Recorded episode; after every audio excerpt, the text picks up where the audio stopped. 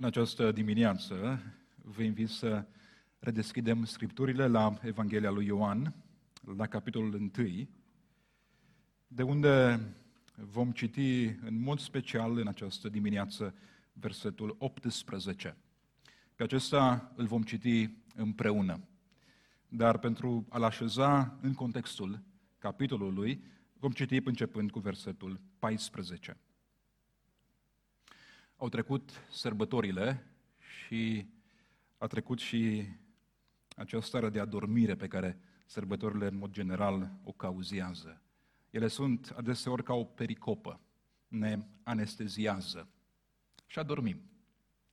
Uităm de noi, uităm de haosul din societate, uităm de problemele noastre, uităm de tristețea pe care o ducem după noi.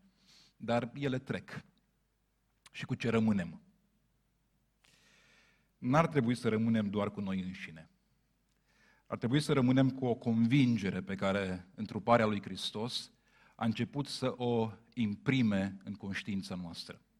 Pentru sute de ani de zile, Dumnezeu a imprimat în conștiința poporului Israel concepte ca sfințenia, harul, mila, păcatul, mielul de jerfă. De aceea când Hristos coboară în apele Iordanului și Ioan se uită spre el, strigă, iată mielul, educația aceea lingvistică de sute de ani de zile de duse roade, la fel ca în dreptul Israelului, odată cu actul întrupării, Duhul lui Dumnezeu imprimă în conștiința națiunilor convingerii care mai apoi să transforme și să schimbe. După sărbători, ar fi trebuit să rămânem cu o convingere și mai aprigă despre Hristos. Și cuvântul s-a făcut trup, spune Ioan, și a locuit printre noi, plin de har și de adevăr, și noi am privit slava Lui, o slavă întocmai ca slava singurului născut din Tatăl. Ioan a mărturisit despre El când a strigat, El este acela despre care ziceam eu, cel ce vine după mine este înaintea mea, pentru că era înainte de mine. Și noi toți am primit din plinătatea Lui și har după har, căci legea a fost dată prin Moise, dar harul și adevărul au venit prin Isus Hristos. Și acum împreună, nimeni n-a văzut vreodată pe Dumnezeu, singurului Fiu, în sânul Tatălui, acela l-a făcut cunoscut. Amin. Doamne, stăm în fața cuvântului Tău în dimineața aceasta și vrem să continuăm să ne închinăm înaintea Ta, prin uh, explicarea și ascultarea Lui.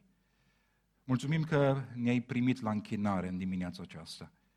Și, Doamne, mulțumim că ne-ai primit în părtășia Ta, a Dumnezeului Triun, pe noi, niște muritori, dar uh, ne-ai primit prin lucrarea de mijlocire a Domnului Isus Hristos și prin puterea Duhului. Te rugăm ca în cele ce urmează să continui să ne conduci, Doamne Iisuse, în închinare. Tu ești liderul nostru, Tu ești capul nostru, Tu ești căpetenia noastră. De aceea, în cele ce urmează, ne rugăm ca Tu care ești capul trupului să-ți hrănești trupul. Doamne, ne-am strâns aici pentru că strângându-ne la oaltă devenim templul acela al Duhului unde prezenta Ta se manifestă în mod special – vrem să te manifesti, Doamne, prin Scriptură. Mărturisim că avem nevoie de Duhul Tău cel Sfânt să ne tălmăcească Scripturile. Nu stăm în fața cuvântului nostru, Doamne, stăm în fața cuvântului Tău. Și pentru că este al Tău, avem nevoie ca Tu să ne ajuți să, să-ți înțelegem Scriptura. Te rugăm, Duhul Sfânt, să ne însoțești în cele ce urmează. Te rugăm să ne desfunzi Uh, urechile noastre. Te rugăm să sensibilizezi ochii inimii noastre. Te rugăm să uh, afânezi încă o dată inimile noastre, în așa fel încât cuvântul acesta pe care l-am citit împreună în dimineața aceasta să fie pentru noi o hrană potrivită care să ne zidească, care să ne edifice și care să ne apropie de Tine. Mulțumesc că ești în mijlocul nostru și mulțumesc că vei continua să rămâi în mijlocul nostru și prin predicarea Evangheliei. Amin. Vă invit să recupați locurile.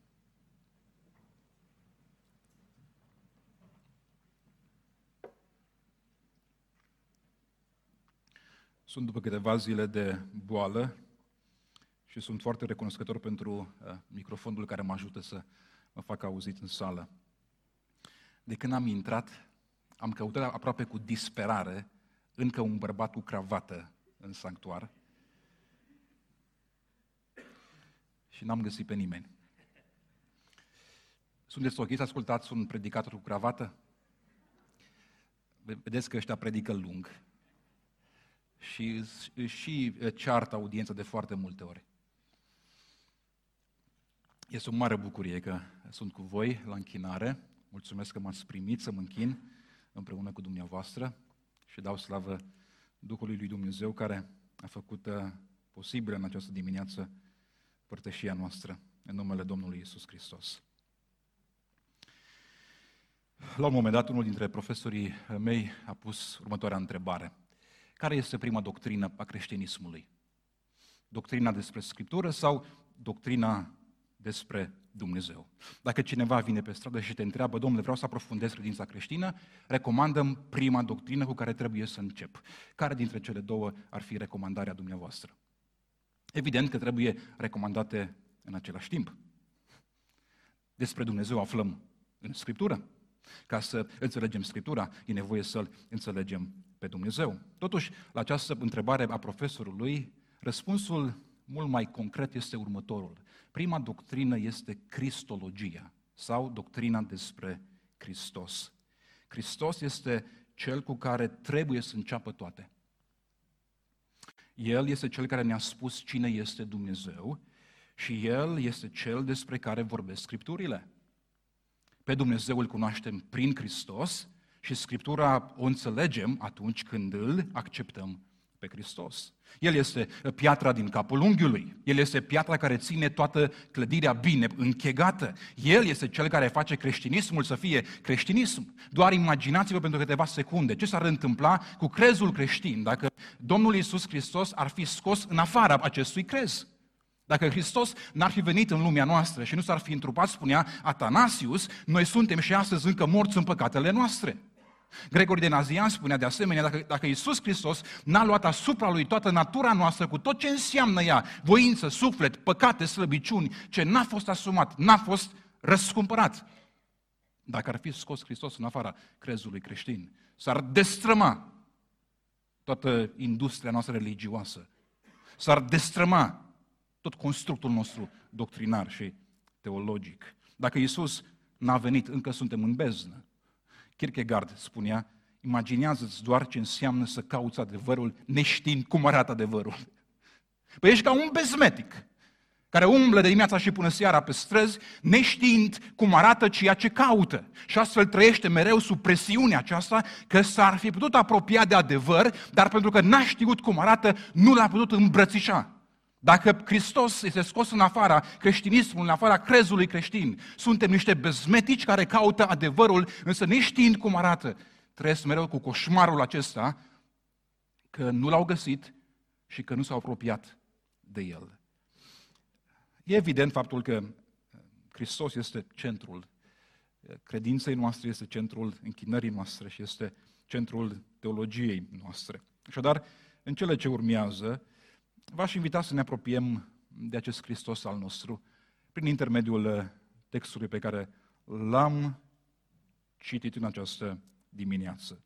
Și vă rog să vă uitați din nou împreună cu mine în versetul 18. E centrul uh, predicii din dimineața aceasta.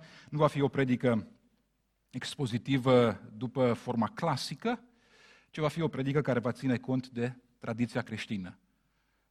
Și când spun tradiție, nu mă refer la obiceiuri și la vămile din văzuh, ci mă refer la procesul istoric de clarificare, formulare și apărare a crezului creștin. Acest verset este o piatră de temelie în procesul istoric de dezvoltare, formulare și clarificare a crezului creștin. Doar vă rog să citiți din nou versetul 18.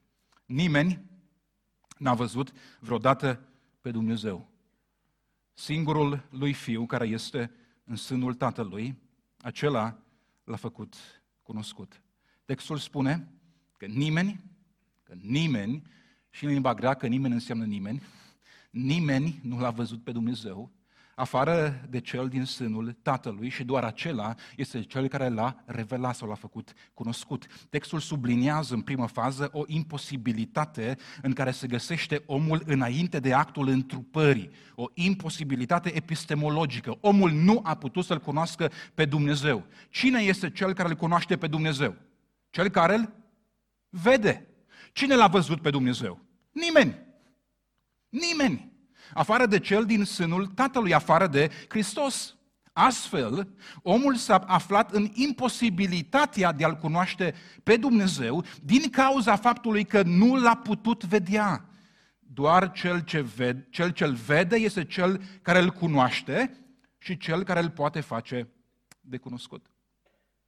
Când te uiți la Hristos, este, este fundamental să pornești această aprofundare teologică din postura aceasta a omului care se găsește într-o imposibilitate epistemologică. Nu-L poate cunoaște pe Dumnezeu.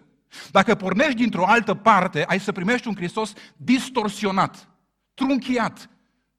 De aceea, când Hristos lansează invitațiile sale, în invitațiile sale creionează și postura celor care sunt chemați. Hristos spune, veniți la mine toți cei trudiți și împovărați și voi aceștia veți găsi odihnă. Cu alte cuvinte, în actul de înțelegere a doctrinei creștine e implicată postura celui care vine. Dacă ești trudit și împovărat, vei veni și vei primi odihnă. Cel care vrea să-L cunoască pe Hristos și să-L înțeleagă, trebuie să se apropie de El din postura aceasta a unuia care nu-L vede pe Dumnezeu și, prin urmare, nu-L poate cunoaște. Uh, când Karl Barth uh, a studiat acest pasaj, a spus, numai Dumnezeu îl cunoaște pe Dumnezeu. Numai Dumnezeu îl cunoaște pe Dumnezeu și sunt trei motive pe care am să le explic și mai apoi am să trag câteva implicații practice pentru noi în dimineața aceasta. Trei motive pentru care ne găsim fără Hristos în această imposibilitate epistemică. Primul este unul ontologic. Ontologia se ocupă de tot ce înseamnă natură.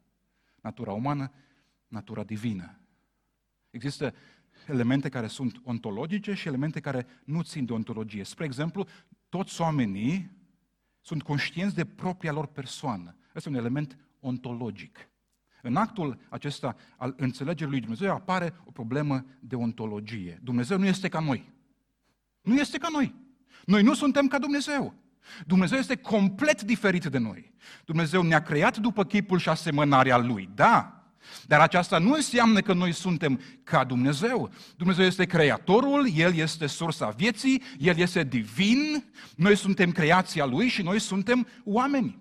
Asemănările dintre om și Dumnezeu nu țin deloc de ontologie, adică de natură. Natura divină și natura umană sunt complet diferite. Asemănările sunt morale în primul rând, El este sfânt, noi suntem chemați să fim sfinți, sunt relaționale, Dumnezeu este în comuniune, noi suntem persoane în relații, sunt asemănări structurale, Dumnezeu are voință, noi avem voință, sunt asemănări funcționale, Dumnezeu guvernează, noi administrăm lumea aceasta, dar nu sunt și asemănări ontologice. Natura umană și natura divină sunt complet diferite.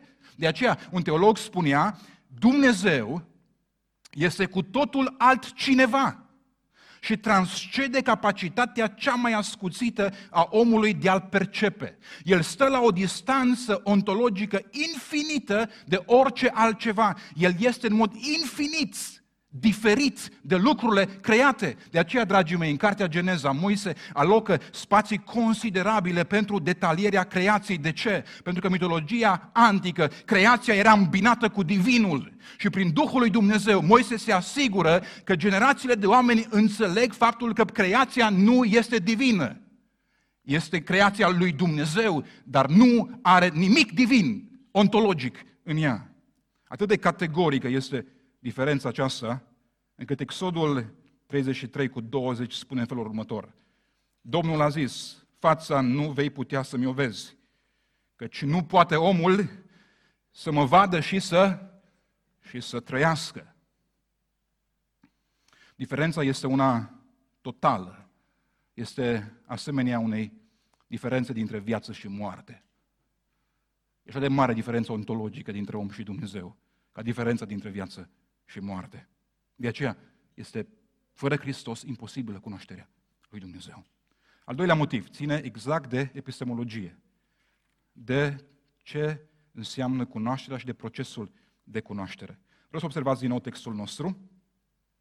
Cine este cel care le cunoaște? Cel care îl vede.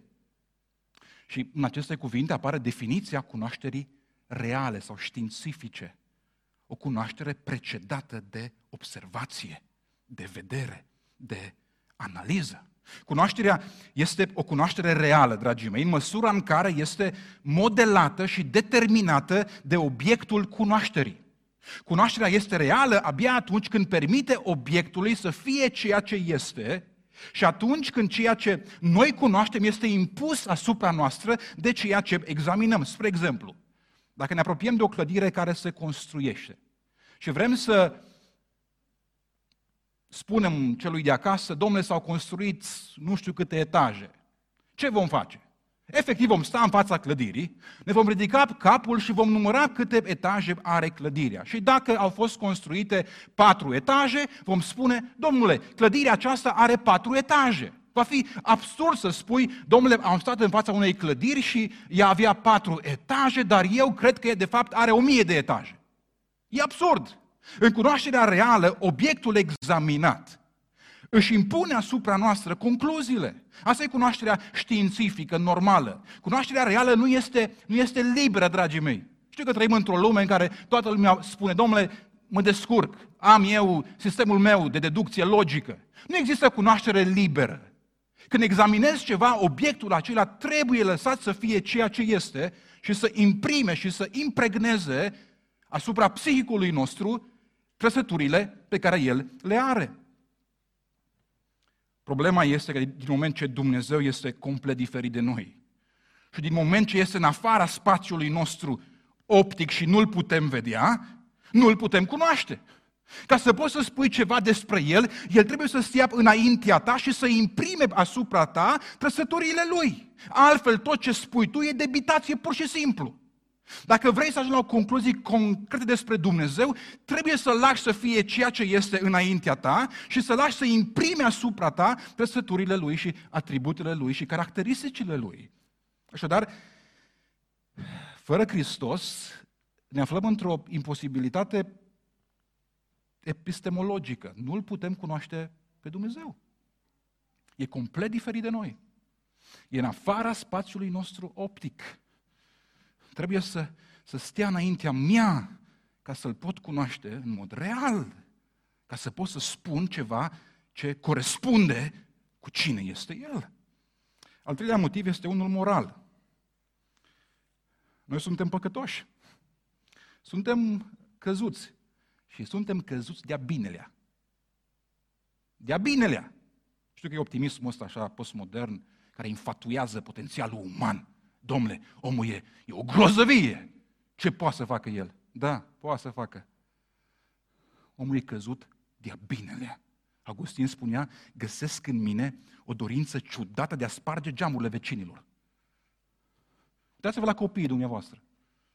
Nu trebuie să, să învățați să umble cu șmecherii. Și nu trebuie să învățați să manipuleze, pentru că păcatul e impregnat în actul volitiv, e impregnat în, în fibrele lor. Suntem căzuți de binelea.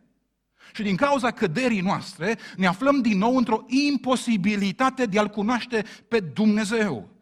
Isaia 55, 8 la 9 spune felul următor, căci gândurile mele nu sunt gândurile voastre. Și căile voastre nu sunt căile mele, zice Domnul. Și vreau să ascultați, și cât sunt de sus cerurile față de pământ, atât sunt de sus căile mele față de căile voastre și gândurile mele față de gândurile voastre. Luther aprofundează acest motiv moral și spune, Dumnezeu a fost nevoit să se reveleze tocmai din cauza condiției noastre morale. Ar fi fost posibil, spune el, dar nu Scriptura, să-L cunoaștem pe Dumnezeu folosindu-ne doar rațiunea dacă nu am fi păcătuit.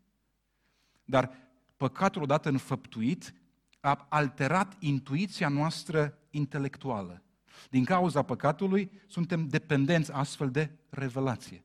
Nu mai poți să intuiești nimic despre Dumnezeu din cauza păcatului care e, e, e impregnat în actul intuiției logice. Astfel, tot ce omul poate să ajungă să cunoască despre Dumnezeu, prin efort personal, este alterat de păcat. De aceea, dragii mei, în Roman capitolul 1, în timp ce Pavel ne spune că însușirile lui Dumnezeu se văd cum? Lămurit, adică clar, de la facerea lumii, cu toate acestea, oamenii au zis, pleacă de aici. Ne închinăm făpturii, nu în fața făcătorului care este binecuvântat în veci. Amin. Versetul 18 din Ioan, capitolul 1, dă de pământ, zdravă de tot, cu încercarea mea și a ta de a-L descoperi pe Dumnezeu prin eforturi personale. Dă de pământ cu deducțiile și argumentele logice și ne forțează să acceptăm că despre Dumnezeu putem să vorbim doar după ce El a vorbit mai întâi. Despre Dumnezeu poți să spui ceva doar după ce El a stat înaintea ta și a început să vorbească.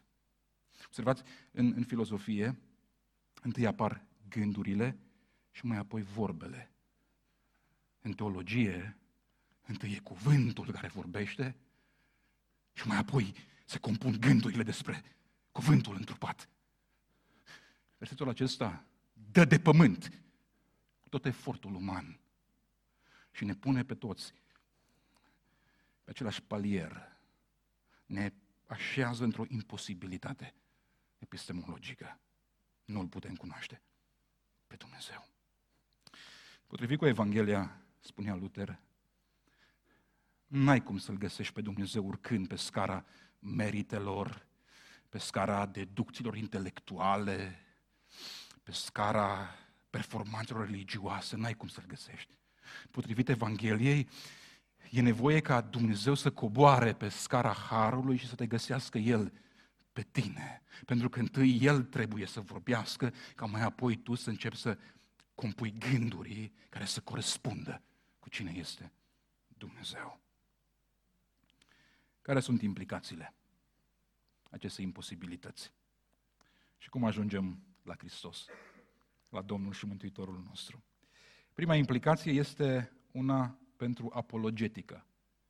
O să vă supere ce am să vă spun, puteți să pregătiți pietrele, nu e nicio problemă, păstorii sunt obișnuiți cu, cu aruncatul.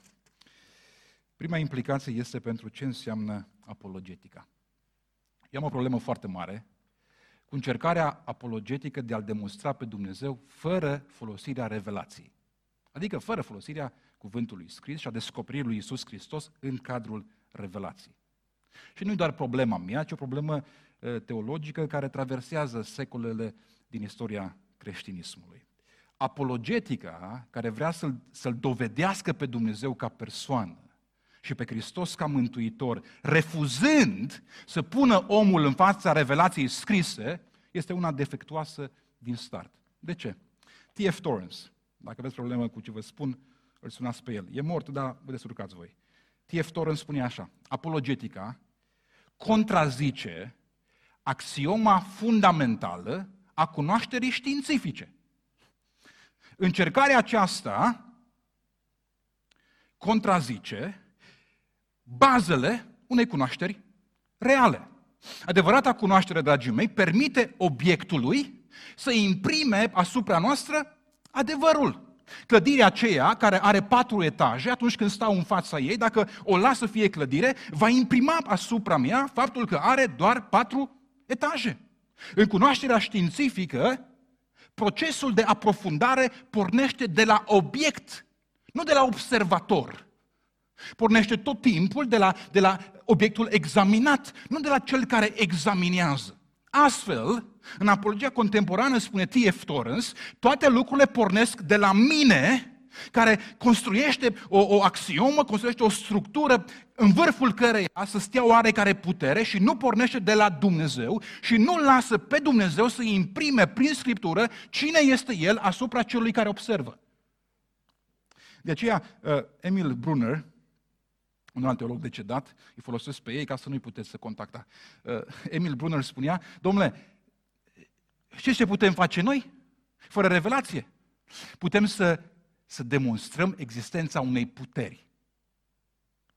Toată lumea poate să facă lucrul ăsta dacă gândește logic. Până la urmă, oricât de mult ai intra în ciclul ăsta al cauzelor care au generat explozia, care a generat Universul, trebuie să ajungi la o cauză care este necauzată, nu? Necreată. Și atunci, cumva trebuie să presupui că există o forță necauzată care a cauzat acest șir infinit de cauze care, la rândul lor, au cauzat ceea ce vedem cu ochii noștri. Deci poți să demonstrezi, dacă vrei, existența unei forțe, a unei puteri. Dar, spunea el, niciodată nu-l poți demonstra pe Dumnezeul care este descris în actul revelației. Dumnezeul demonstrat, dragii mei, prin deducții logice, este complet diferit de Dumnezeul descris în Scriptură. Ioan spune, nimeni n-a văzut vreodată pe Dumnezeu, afară de cel din sânul Tatălui și doar acela are capacitatea intelectuală să-l descrie pe cel pe care l-a văzut și anume pe Dumnezeul triun în veci de veci, amin. Doar prin Hristos îl cunoști pe Dumnezeu. Doar prin Hristos. Nu există, nu există o, un drum ocolitor. Nu există o altă variantă. Nimeni n-a văzut afară de El. Și prin El îl poți cunoaște. O implicație, uh, aș spune, dramatică pentru apologetică. Toate încep cu El și nu cu mine. Îl las pe El să fie ceea ce este. De aceea, când apologetica întreabă, există Dumnezeu? Teologia întreabă, cum arată Dumnezeul meu descris prin Hristos? Asta e diferența. Când apologetica pune întrebarea asta, domnule, e, e logic să presupunem că Dumnezeu există. Teologia întreabă, oare cum s-a revelat Dumnezeu? Prin Hristos, în istorie. Toate pornesc cu El și mai apoi se îndreaptă spre mine. A doua implicație. Dacă Isus n-a coborât de lumea noastră și dacă nu a venit la noi, noi nici acum nu-L cunoaștem pe Dumnezeu. Deci dacă n-a venit în lumea noastră, dacă nu a coborât în mijlocul nostru, înseamnă că noi nici acum nu-L cunoaștem pe Dumnezeu. Cu alte cuvinte, dacă doar Dumnezeu îl cunoaște pe Dumnezeu, și dacă Isus e Dumnezeu, înseamnă că doar venirea Lui l-a descoperit pe Dumnezeu. Dacă El n-a venit, suntem în beznă. Exact ce spune Kierkegaard. Încă căutăm adevărul, nu știi cum arată și suntem într-o beznă continuă. Dacă Isus nu a venit până la noi, n-a ajuns revelația. Dacă n-a venit, n-a ajuns revelația. E undeva, nu știu, printre noi. Dar n-a ajuns pe pământul celor vii. Și ultima implicație. Dacă Isus a fost și este Dumnezeu, pentru că doar Dumnezeu îl cunoaște pe Dumnezeu și doar Hristos l-a revelat pe Dumnezeu fiind Dumnezeu, dacă Isus a fost și este Dumnezeu, înseamnă că Dumnezeu este exact așa cum l-am cunoscut prin Hristos. Și acum am să vorbesc puțin mai rar, ca să nu mă acuzați de erezii. Sunteți cu mine, da? Dacă Isus a fost și este Dumnezeu și nimeni nu infirmă lucrul ăsta, înseamnă că Dumnezeul meu triun, în care cred, este exact așa cum l-am cunoscut prin Hristos. Dumnezeu nu este diferit de felul în care ne este prezentat Hristos pe paginile Scripturii. Există cumva în teologia asta populară impresia că în spatele lui Hristos se află un Dumnezeu mai sângeros, mai crâncen, mai răzbunător, care stă cumva pregătit mereu cu sabia să taie capul celui care păcătuiește.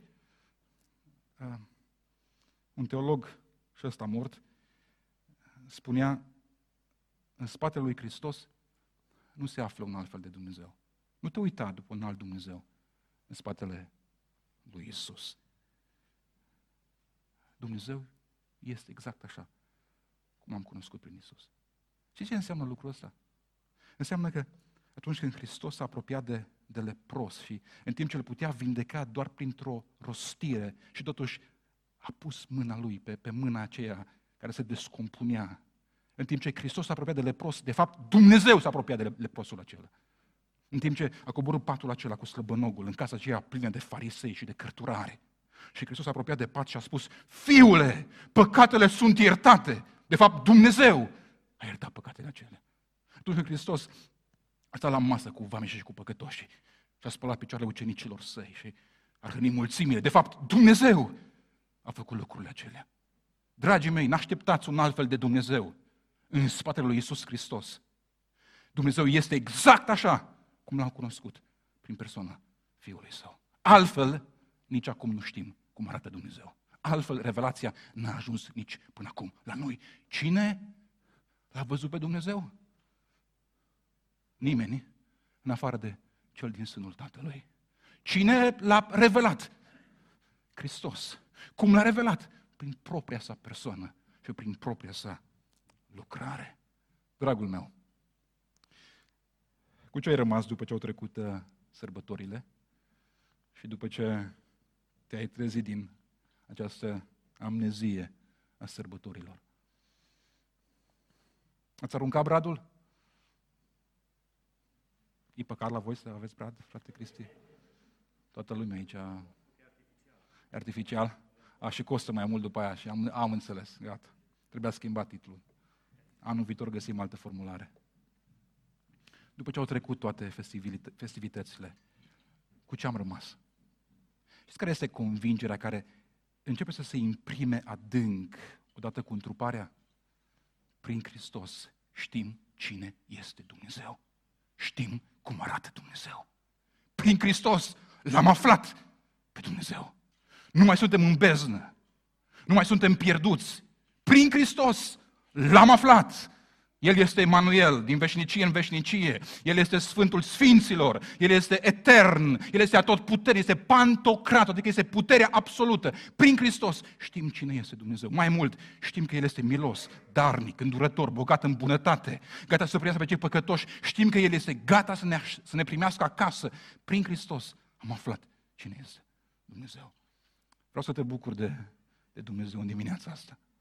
Și vreau când mergi acasă să-ți aduci aminte mereu și mereu. L-am găsit, l-am aflat. E așa cum mi l-a descris. Fiul este exact așa cum mi l-a prezentat Fiul. A Domnului să fie slava și cinstea și gloria în veci. Amin.